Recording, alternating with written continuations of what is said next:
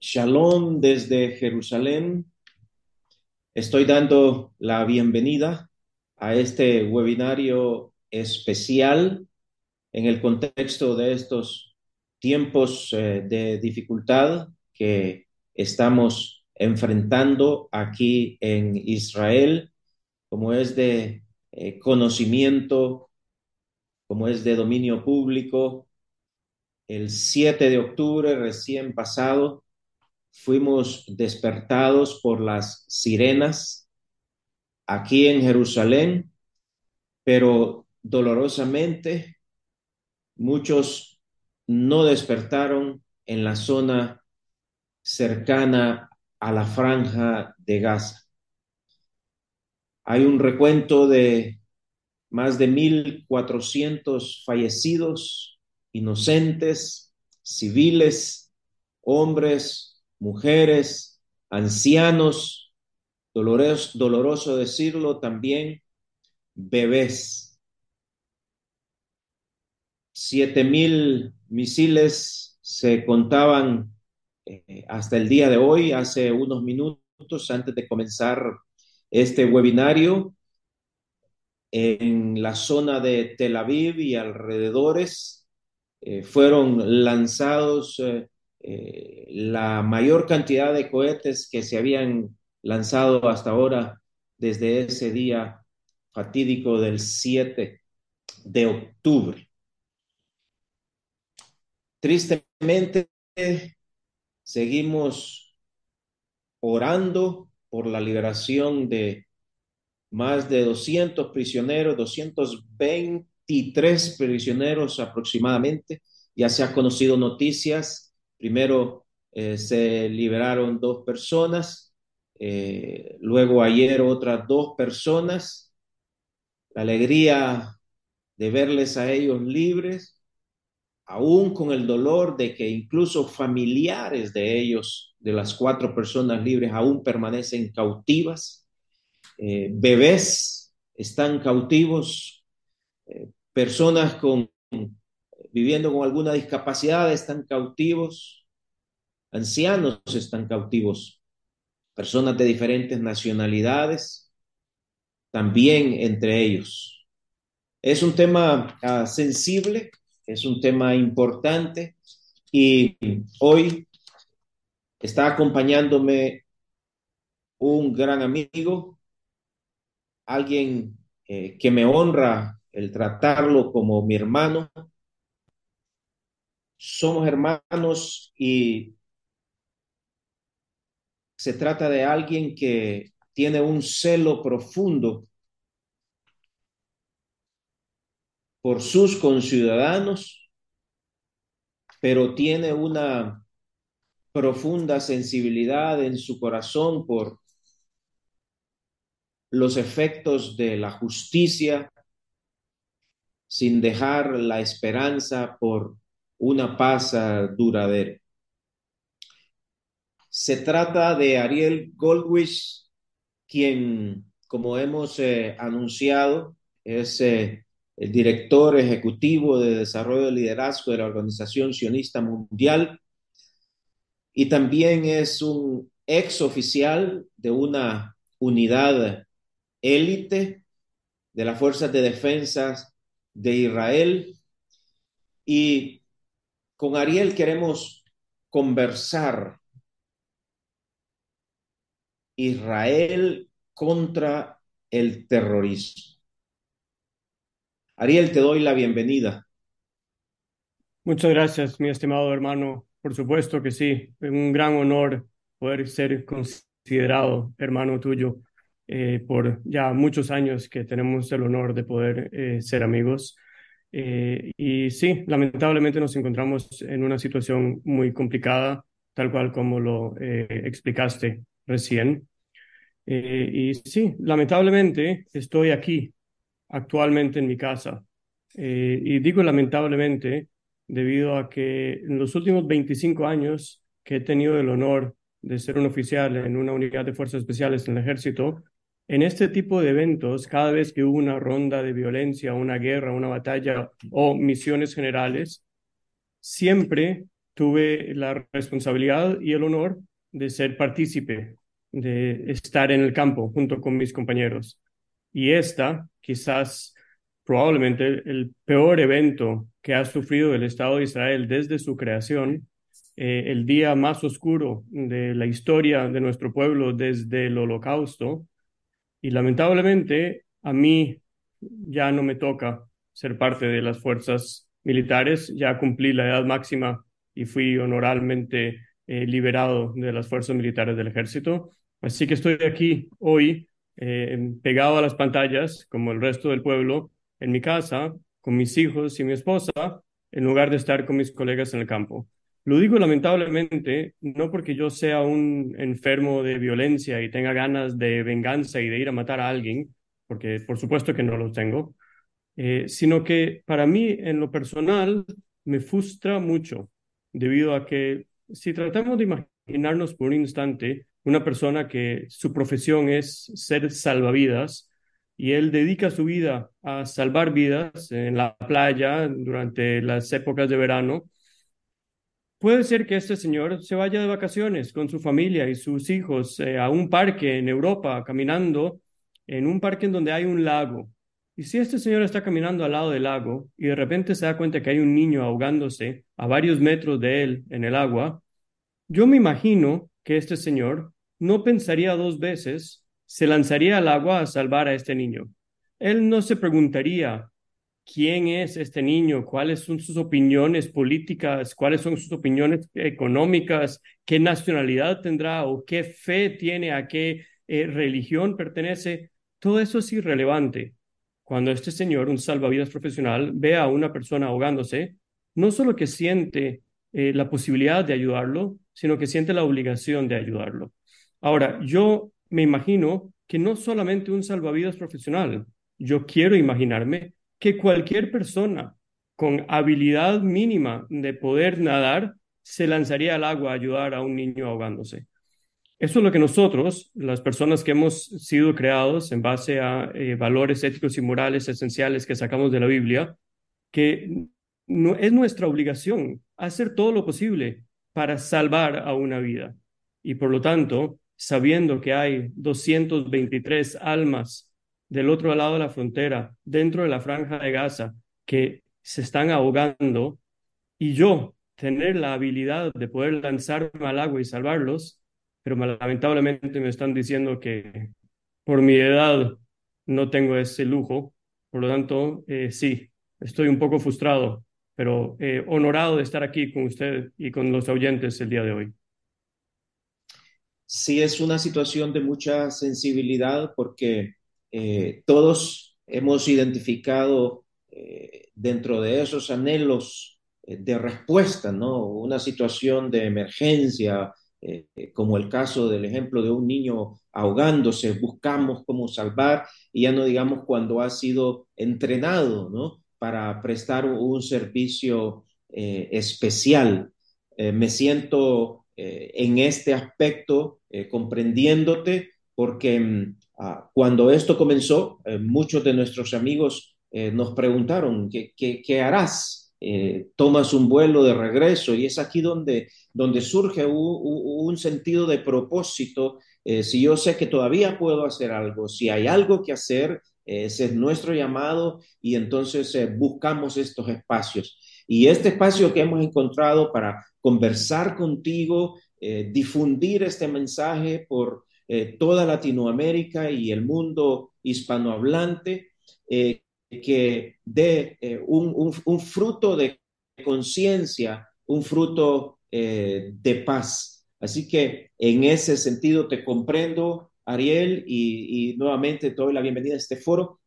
Mencionaba yo al inicio que has sido un oficial, tú ah, has mencionado que por la edad ya eh, no, no, no eres llamado a participar de, de esta unidad. Entiendo que es una unidad élite. Ah, ¿Puedes contarnos algo acerca de cómo se hacen las cosas en, en esta ah, unidad élite y qué pudiera esto reflejar con respecto a la disciplina y el profesionalismo de las fuerzas de defensa de Israel? Sí, claro que sí. Eh, por supuesto que no voy a entrar en demasiado detalle, eh, a pesar de no ser militar actual, eh, sigo siendo eh, bajo eh, las reglas y normas rígidas de la censura militar, por lo que hay obviamente cosas que no puedo entrar en detalle. Pero quizás basta con decir si quizás tuviste la oportunidad o quizás alguno de los que nos están escuchando el día de hoy tuvo la oportunidad de ver una serie muy popular en la televisión en los últimos años que se llama Fauda, que fue escrita sobre la unidad en la que yo eh, fui partícipe. Eh, pero en grandes rasgos se trata de una unidad de fuerzas especiales eh, que genera operaciones quirúrgicas con el objetivo de poder secuestrar terroristas antes de que puedan realizar atentados. Es una unidad que si lo analizas un minuto, te das cuenta que nosotros más bien existimos para la protección del pueblo palestino. Pues velo de esta manera. Imagínate que la inteligencia se entera de que en un apartamento X, en un pueblo X, hay un terrorista con bombas listos para explotar. Perfectamente podríamos desde el avión mandar un misil o subir un helicóptero y, destruir esa casa y, y, listo, no hay ningún problema. Pero como te podrás imaginar, estas personas no viven en casas solitarios, eh, alejados de todo el público general, sino que dentro de esa casa hay otras 50 personas, civiles inocentes, que no tienen la culpa de nada más que haber elegido un vecino problemático.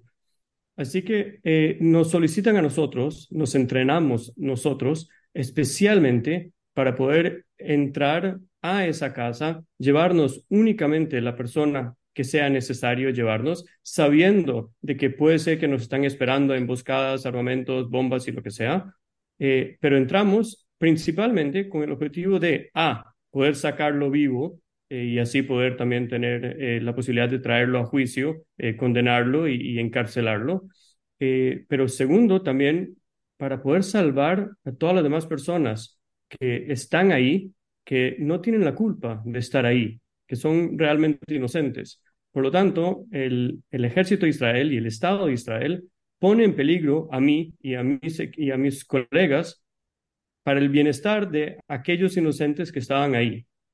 Eso es algo que quizás no lo pensamos todo el tiempo, pero estas unidades son específicamente creadas para poder cumplir con el objetivo y asegurarnos de que el terrorista no explote y a la vez asegurarnos de que sea la única persona que sea dañada en la operación y que no haya ningún otro civil lastimado por error, porque buscamos siempre maximizar nuestros esfuerzos mientras minimizamos al máximo eh, cualquier daño a inocentes.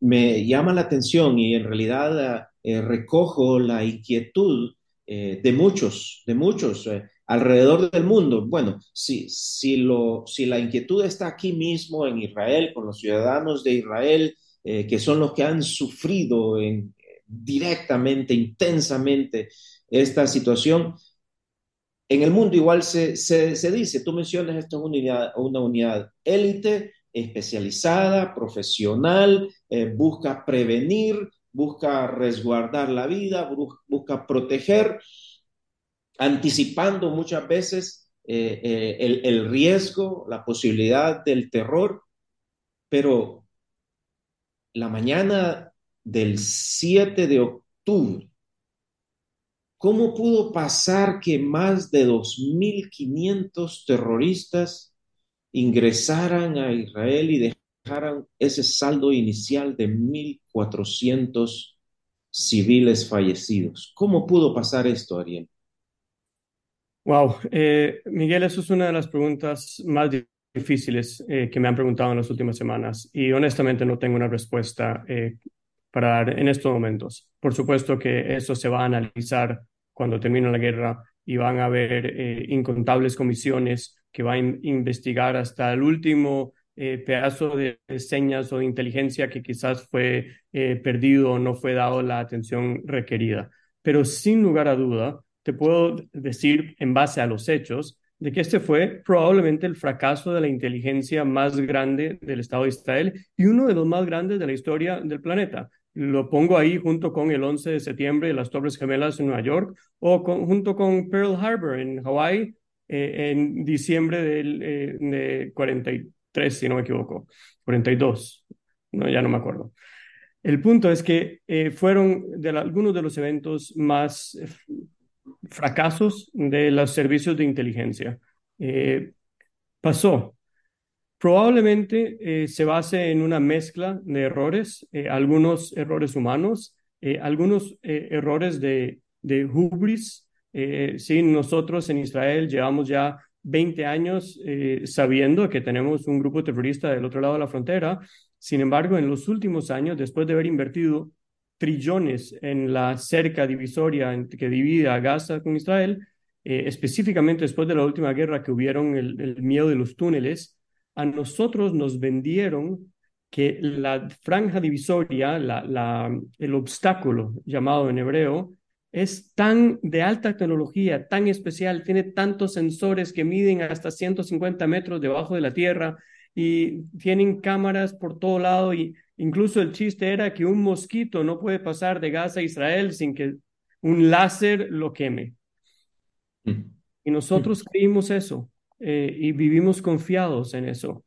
Y entonces, con el pasar del tiempo, la cantidad de soldados en la zona iba reduciéndose y la cantidad de personas portando armas iba reduciéndose y la cantidad de policías necesario iba reduciéndose. Y además tocó en un sábado que como usted sabe, Shabbat la gente mm, acostumbra a estar en sus casas. Y además no fue un Shabbat cualquiera, sino que fue un, una fiesta, la fiesta de Simchat Torah, en la que con más razón la mayoría del ejército estaba en sus casas, la mayoría de los policías estaban con sus familias. Había quedado una mínima cantidad de guardia en la estación más cercana, ¿sí? Y cuando igual es obvio que Israel sí se había preparado, yo incluso me acuerdo en mis entrenamientos, habernos preparado de qué haríamos en caso de que haya un terrorista que logre infiltrar a Israel, quizás que logre por encima de la cerca o por un túnel, quizás entren seis o siete y quizás logren eh, eh, tomar una casa. Entonces nosotros hemos aprendido a enfrentarnos a eso. Pero en las películas más fantásticas, nadie se imaginó, en la ficción, nadie se imaginó que 2.500 personas podrían realizar un evento de tal magnitud, destruyendo la cerca con explosivos en 23 diferentes sitios, cada uno sabiendo exactamente cuál era su misión, llevaban mapas y órdenes muy específicos, sabían a qué casa iban a ir primero, a dónde era la armería de cada una de las aldeas en las que iban.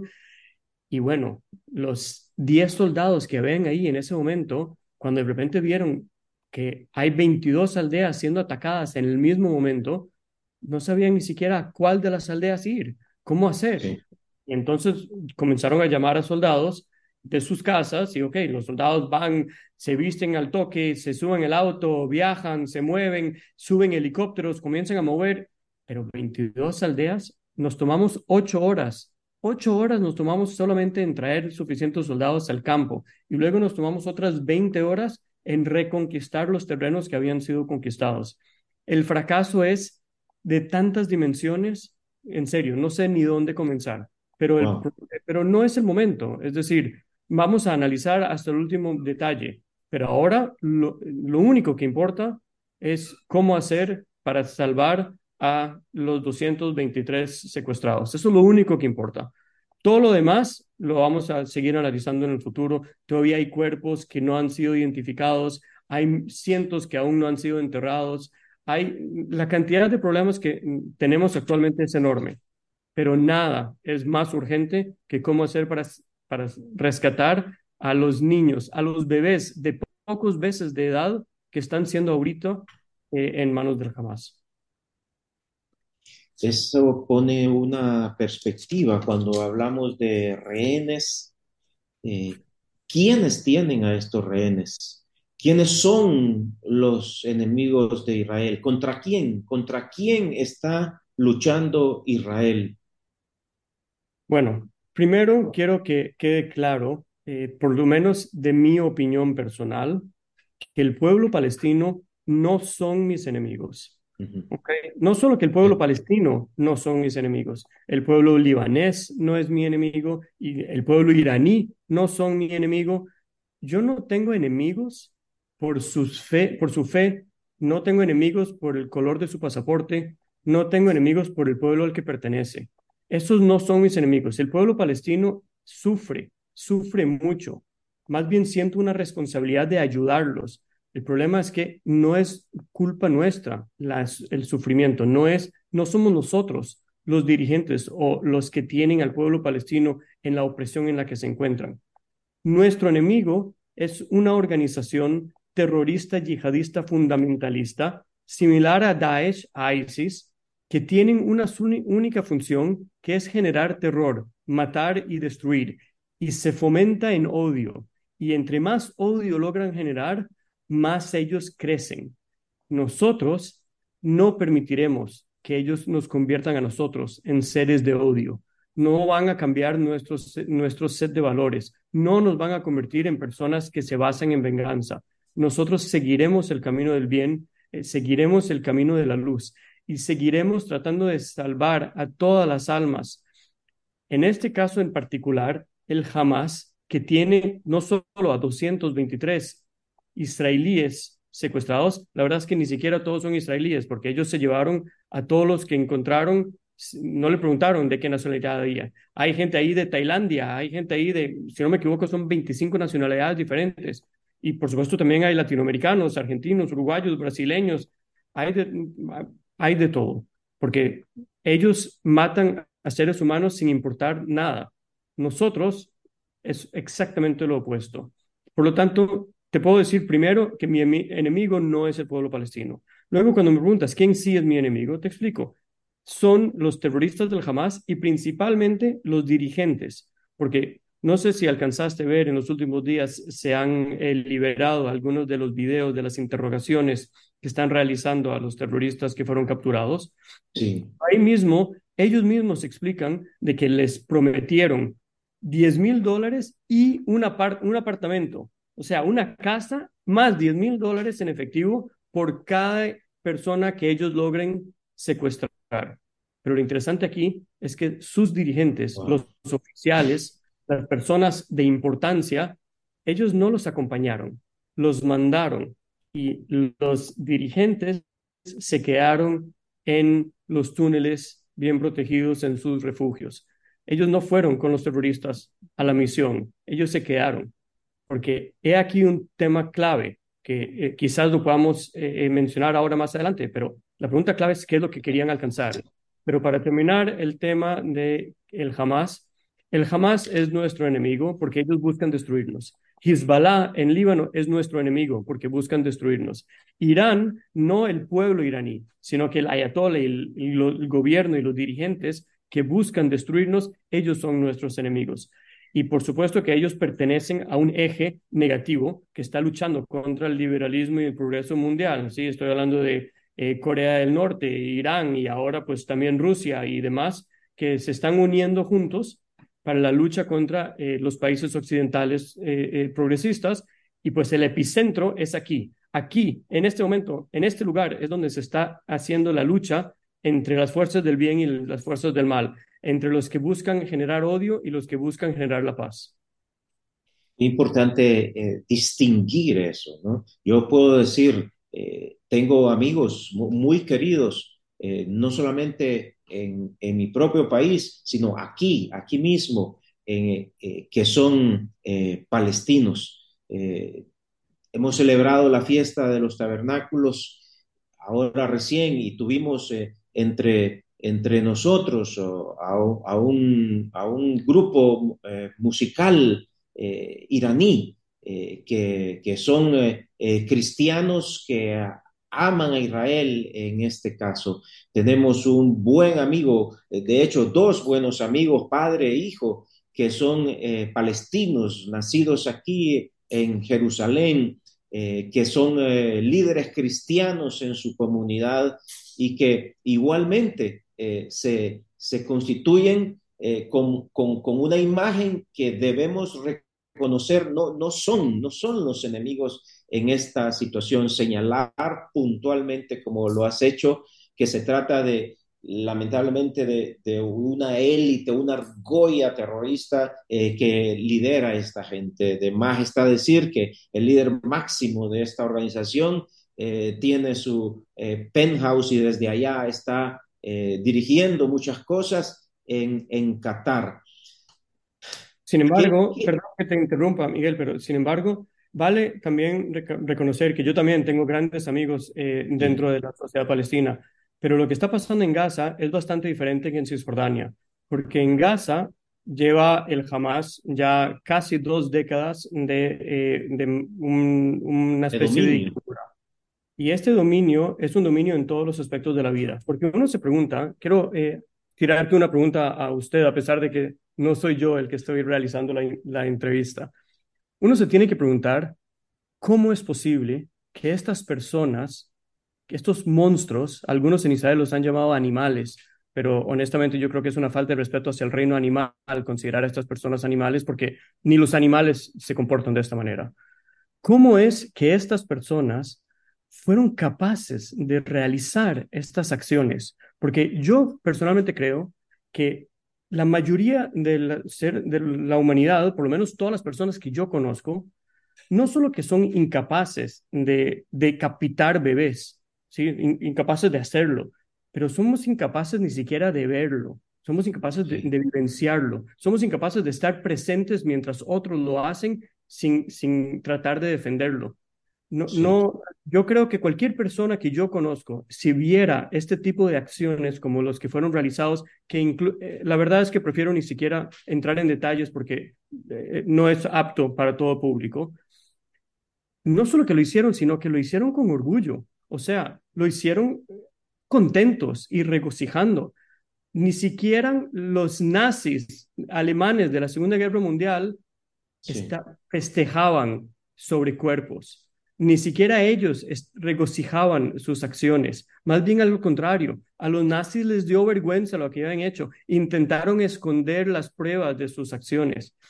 Pero estos terroristas del Hamas llevaban cámaras GoPro de alta velocidad, de alta resolución, para poder mostrarle al mundo, eh, está en broadcast, en vivo y a todo color, mostrándole al mundo entero las acciones que ellos estaban haciendo de orgullo.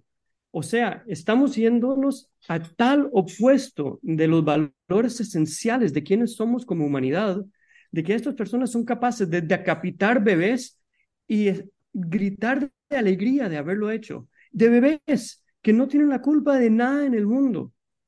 Pero ¿sabes qué es lo peor de todo? ¿Y por qué me dedico a esto en segundo? Es porque estas personas, cuando trajeron a estos niños enjaulados de regreso a la, a la franja de Gaza como su botín de guerra, las personas que, que estaban ahí, el público general, los civiles, no estaban horrorizados, sino que también se ven en los videos cantando y aplaudiendo y bailando en las calles, repartiendo dulces. Y uno se tiene que preguntar, ¿qué tuvo que haber pasado? No solo para que 2.500 personas pudieran destruir de tal nivel sus valores éticos y morales para poder ser capaces de realizar estas acciones, sino que qué tuvo que pasar para que la sociedad en general lo acepte no solo como norma, sino que lo festeja. Esto es un problema que me imagino que habrán muchos libros que se van a dedicar a esto en el futuro, pero tenemos que comprender de que el Hamas, al dominar la franja de Gaza, nuevamente, a diferencia de Cisjordania, durante tantos años, a dominar todos los aspectos de la vida, en particular el aspecto de la educación, le han metido en la cabeza lo que han, lo que han hecho es lavado de cerebro a una población entera y les han llenado de tanto odio que estas personas son capaces de hacer estas acciones y estar contentos de estarlo haciendo. Eso significa que destruyeron por completo la esencia de la humanidad que llevaban por dentro y la reemplazaron con odio. Esto no es fácil de hacer y no va a ser fácil de remediar. Eso genera una situación muy complicada para futuro, porque incluso si logramos bajar a los terroristas que lograron regresar y logramos bajar a los dirigentes y logramos hacer que el Hamas no exista más. Todavía hay cientos de miles de personas que llevan 20 años bajo esta educación y a ellos no los vamos a, matar. ¿Qué vamos a hacer con ellos? ¿Cómo vamos a hacer para que poco a poco suelten ese odio y, logren volver a ser personas del bien?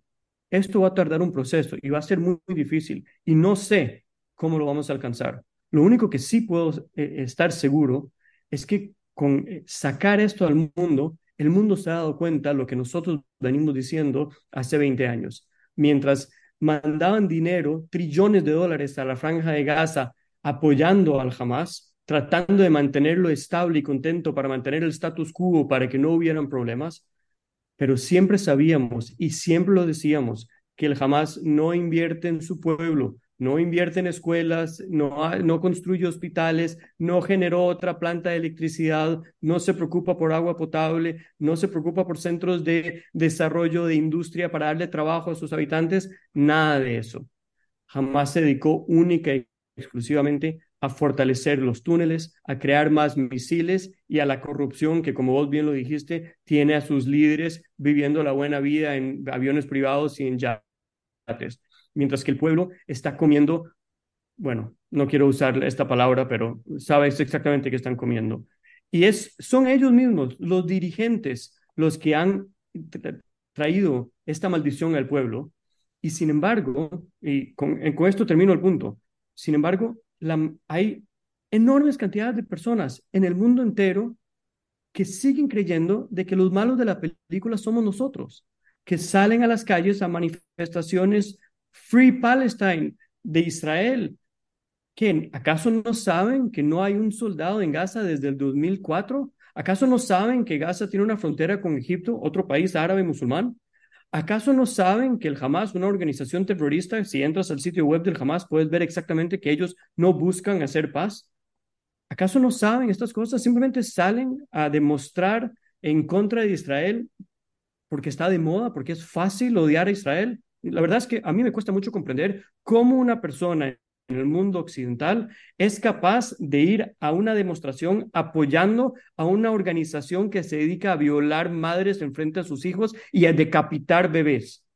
Así que yo me pregunto, si esas personas que levantan esas pancartas que dicen Free Palestine saben lo que están haciendo, porque creo que si lo sabrían, deberían estarnos apoyando a nosotros, porque somos nosotros los que vamos a liberar al pueblo palestino de la dictadura, de la opresión de una organización fundamentalista.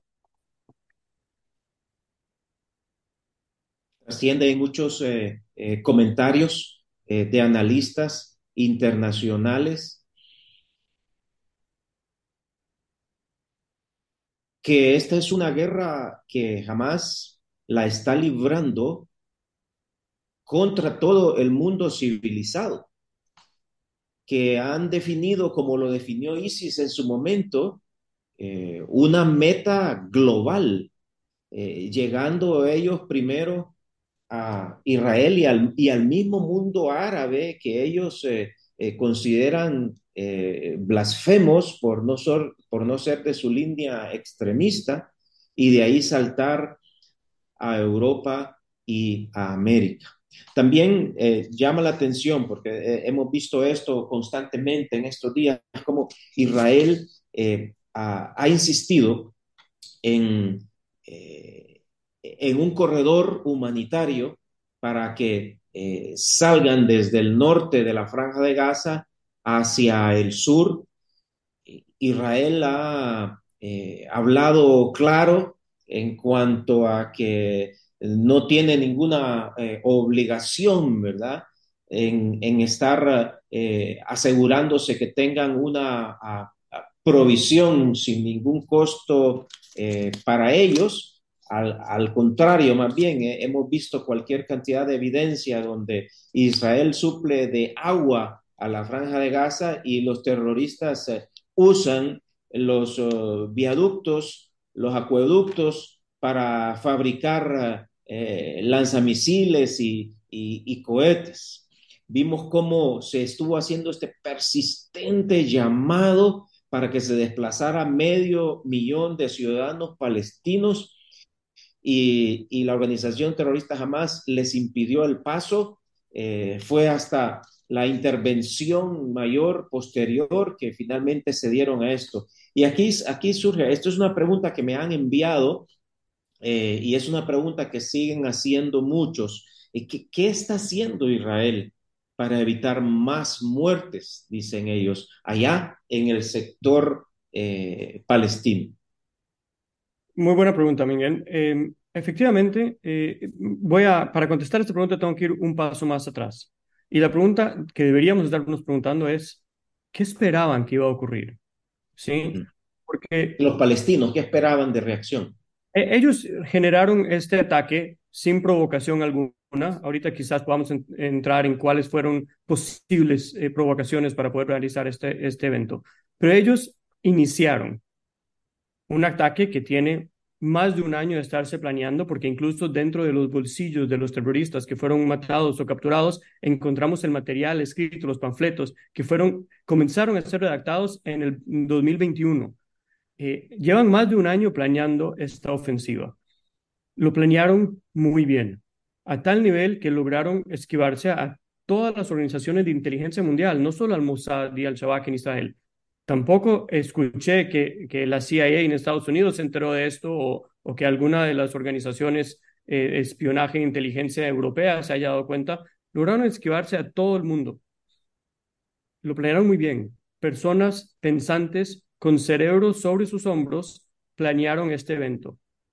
Cada persona que entró a Israel, que, lograron destruir la frontera y entrar a Israel, entraba con una misión habían algunos que entraron solamente con cámaras para filmar, ni siquiera venían armados. Su única función era eh, eh, ser periodistas.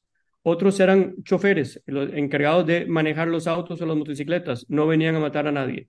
Otras personas venían con cada uno con su objetivo. La verdad es que hay algunos que pensamos que permanecen dentro de Israel, eh, quizás 100 o 200 de estos terroristas que están dentro de Israel, que no los hemos encontrado. Hoy mismo encontraron a dos eh, que se desplazaron y que puede ser que están llegando ahora a Jerusalén o a Tel Aviv o a cualquier lugar del país. Eh, no, no sabemos dónde están. Pero cada uno entró, incluso llevaban mapas muy bien detallados exactamente cuál era su misión, sabían del Festival de Música de Paz. Sí, hay algunos que piensan que tal vez esa es una de las excusas que por qué eligieron este día, porque se veían que iban a haber miles de jóvenes disfrutando de un festival de música en un lugar con mínima seguridad. Sabían exactamente cómo llegar ahí, incluso llegaron en tres direcciones diferentes, se presentaron en la entrada, entonces todos los jóvenes comenzaron a correr hacia la salida, en la salida estaban esperando otros y entonces corrieron hacia el campo y en el campo estaba esperando una tercera facción, o sea, esto estaba muy bien planeado. Entonces mi pregunta clave aquí es si tanto pudieron planearlo a nadie se le ocurrió planear qué pasaría el día siguiente. Es decir, con todos mis respetos a 2.000 o 2.500 terroristas, aunque estén súper bien armados, con Kalashnikovs, con lanzagranadas, con todo lo que tú quieras. y además de drogados, ¿no? Sí, todo, eh, llevaban pastillas de Captagón, una especie de cocaína yihadista que se ha hecho muy popular en Siria y en Irak. Eh, venían muy drogados con mucha adrenalina. Eh, y bueno, ellos, con todos mis respetos, era obvio que ellos no iban a conquistar el Estado de Israel. ¿ok? Esto no era una amenaza existencial al Estado de Israel. Tenemos un gran ejército, fuerza aérea, los tanques, las bases. Ellos no iban a destruir el Estado de Israel. Por lo tanto, ¿qué sí iban a lograr?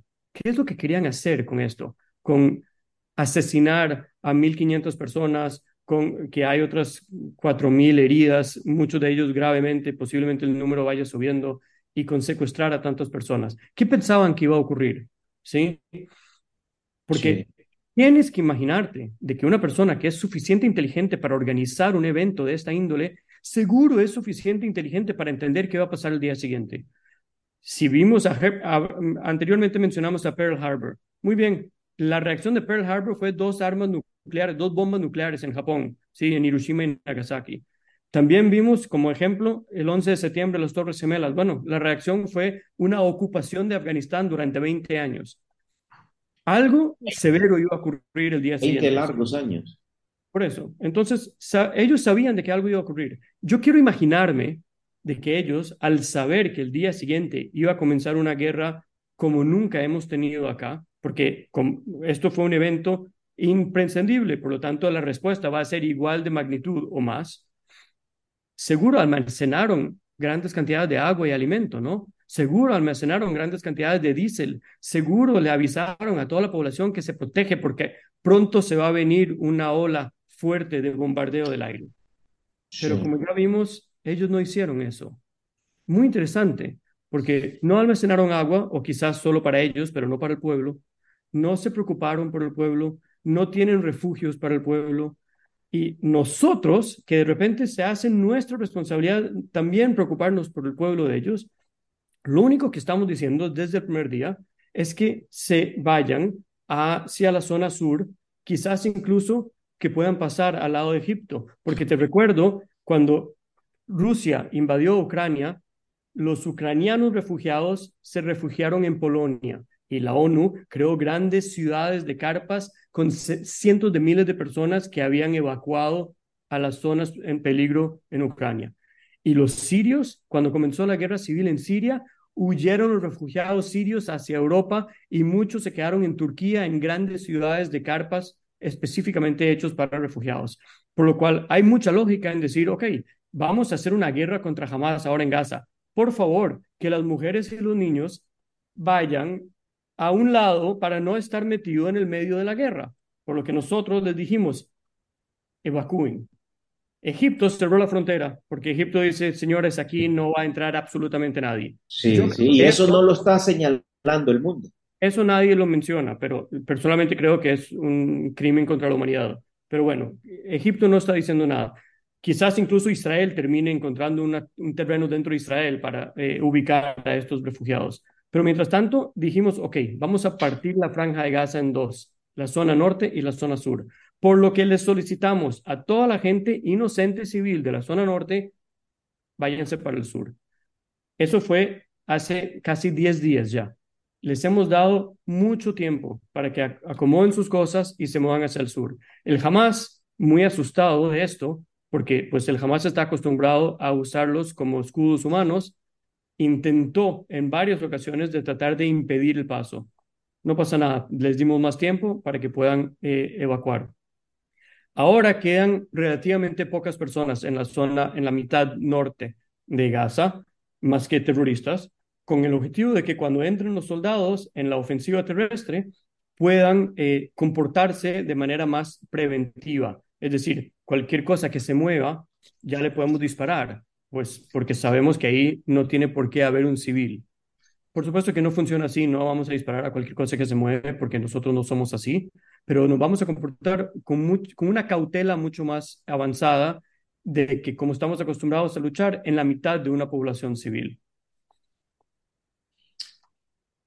Nosotros eh, hacíamos la observación, ¿no? Porque estábamos muy conscientes de la celebración de la fiesta de los tabernáculos.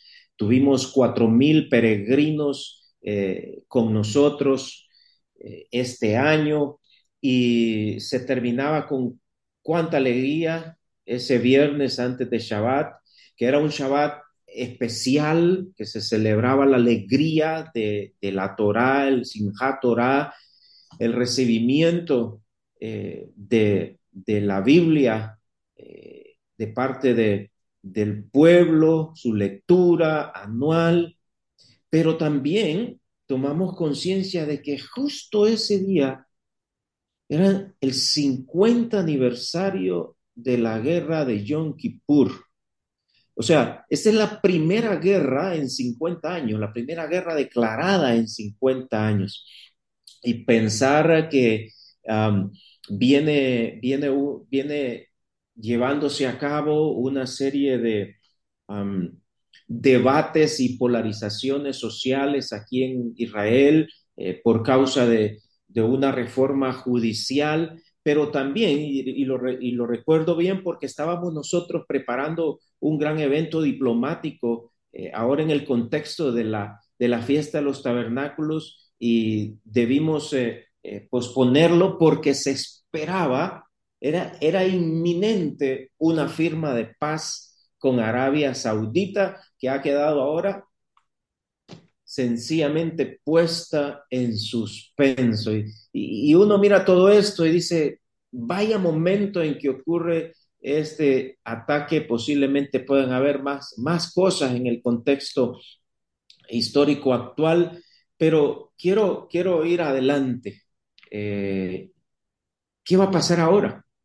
¿por qué va a pasar? O sea, ¿qué, va a hacer Israel? Es decir, en lo inmediato, en lo inmediato, eh, ¿por qué no han entrado las fuerzas terrestres? Dos hijos del presidente de nuestra organización, eh, de la Embajada Cristiana Internacional Jerusalén, han sido llamados y están ahí al frente. Y así como ellos conocemos mucho, el pastor de nuestra congregación en la ciudad de Tel Aviv fue llamado y ahí está, ahí al frente, solo esperando la orden para que las fuerzas terrestres ingresen eh, a Gaza. ¿Qué va a pasar ahora? Bueno, sí, la pregunta clave es por qué nos estamos esperando tanto y por qué no ha comenzado todavía la ofensiva terrestre. Y es una muy buena pregunta a la que honestamente no tengo una respuesta definitiva, pero tengo una serie de factores que influyen en esta decisión. Primero, sobre todas las cosas, es evacuar a los civiles. Les dimos tiempo para que logren evacuar a los civiles. No solo los civiles de la zona norte de Gaza, me refiero también a los civiles de la zona norte de Israel, porque nosotros sabemos que el día que comienza la ofensiva terrestre, Hezbollah del Líbano va a comenzar una ofensiva hacia Israel. Ellos ya lo declararon y nosotros, pues cuando nos amenazan, hay que tomarlo en serio. Así que Israel está evacuando a todos los ciudadanos civiles de Israel en, una franja de 7 kilómetros de la frontera del Líbano hacia el sur, incluyendo la ciudad de Kiryat Shmona, que solo en esa ciudad hay 20.000 habitantes. Eso tarda tiempo. Además de todas las personas que vivían en los 20 kilómetros alrededor de Gaza, que también han sido evacuados, ¿sí? porque todo ese terreno ahora es terreno militar cerrado. Así que todas las personas que vivían en esas zonas, en Sderot, en, Ashkelon y en todas las aldeas Kibbutzim alrededor, ahora también están evacuados. Por lo tanto, a pesar de que en actualmente casi no hay turistas, todos los hoteles están llenos y, igual no dan abasto porque hay cientos de miles de personas en Israel que hay que evacuar, israelíes que hay que evacuar de las zonas donde consideramos que van a haber eh, eh, luchas en el futuro. Así que hemos tenido que detenernos unos días para tratar de acomodar a los civiles de ambos lados, porque como te repito, los civiles son de gran importancia para nosotros. El segundo punto eh, que quería tomar es con respecto a las fuerzas reservistas.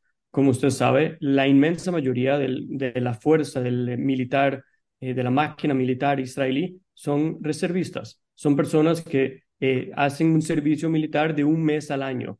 Algunos lo llaman un mes al año. Yo suelo decir de que todos somos soldados, solo que tenemos 11 meses de vacaciones por año. Pero igual, nosotros todos somos soldados, todos tenemos uniforme y en el momento que nos llaman tenemos que ir.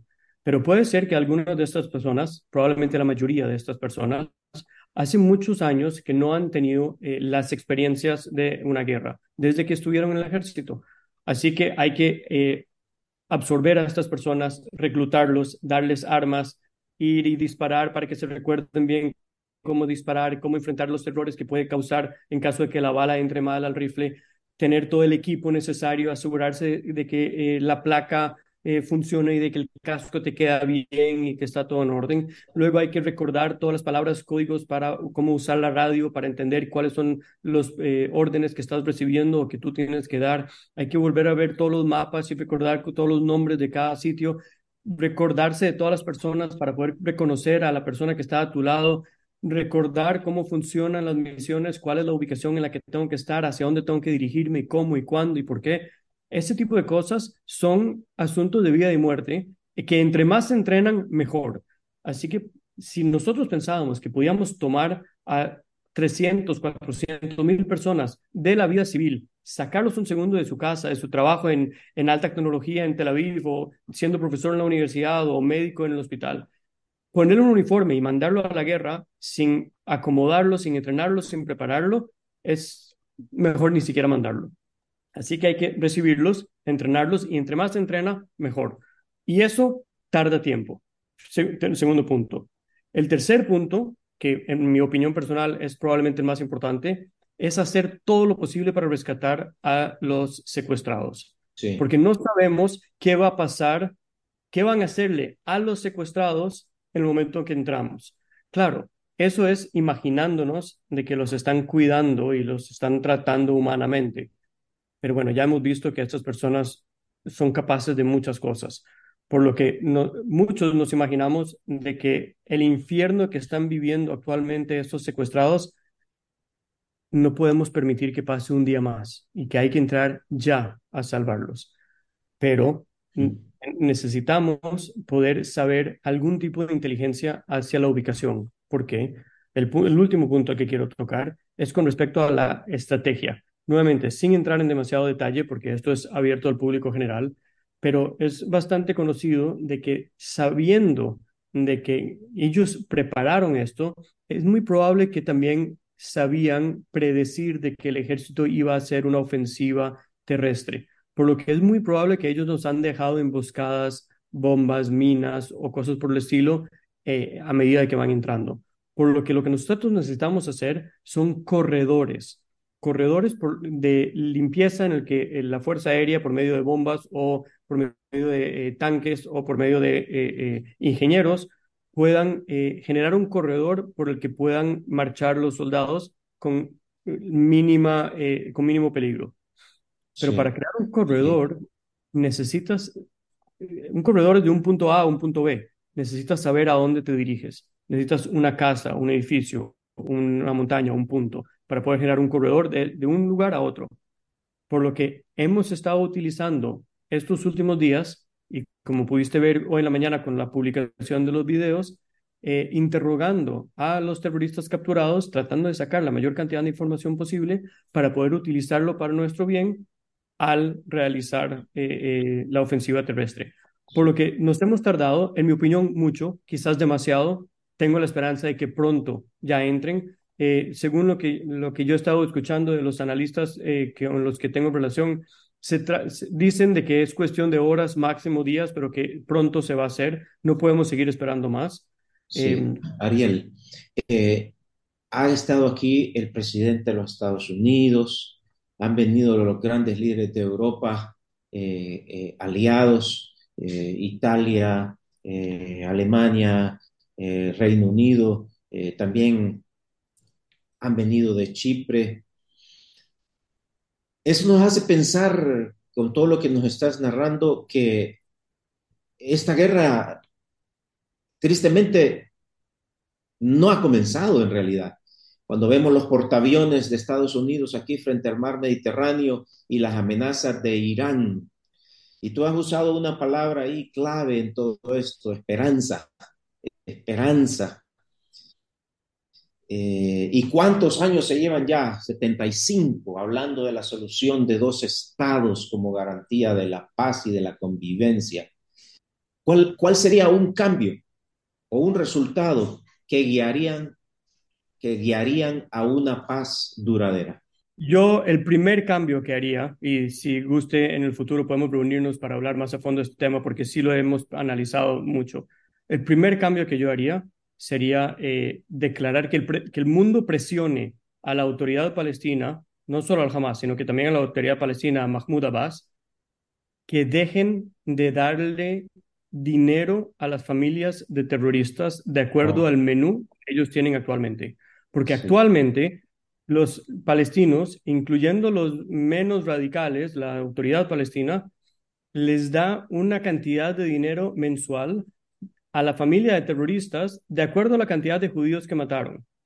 Por lo tanto, esto, estoy convencido de que todos ustedes concordarán conmigo, de que eso es un incentivo para todo joven fracasado en su vida, deprimido, enojado, que no logró eh, el éxito que él quería tener, pues él, por medio de matar a una persona, un judío o un israelí, puede asegurar el bienestar financiero de su familia.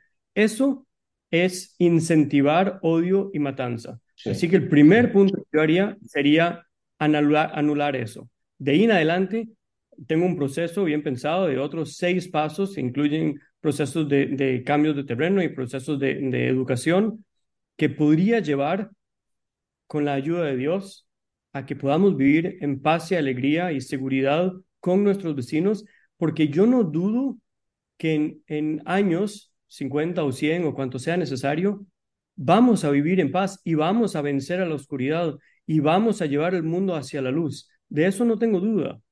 Sin duda, es, es, todo un programa y, y, me quedo con esto, buscar el espacio para que muy pronto tengamos un webinario en el cual podamos tocar esos eh, seis puntos que tú plantearías como como cambios o resultados que nos guiarían hacia una paz duradera. Mi querido Ariel, un gran abrazo para ti, nuestra solidaridad, nuestras condolencias y nuestra firme convicción y compromiso de respaldar a Israel en su derecho de defender a sus ciudadanos. Solo te solicito esta oportunidad, por favor, esta plataforma para poder solicitarle a todos los oyentes que oremos juntos por el regreso pronto de los secuestrados.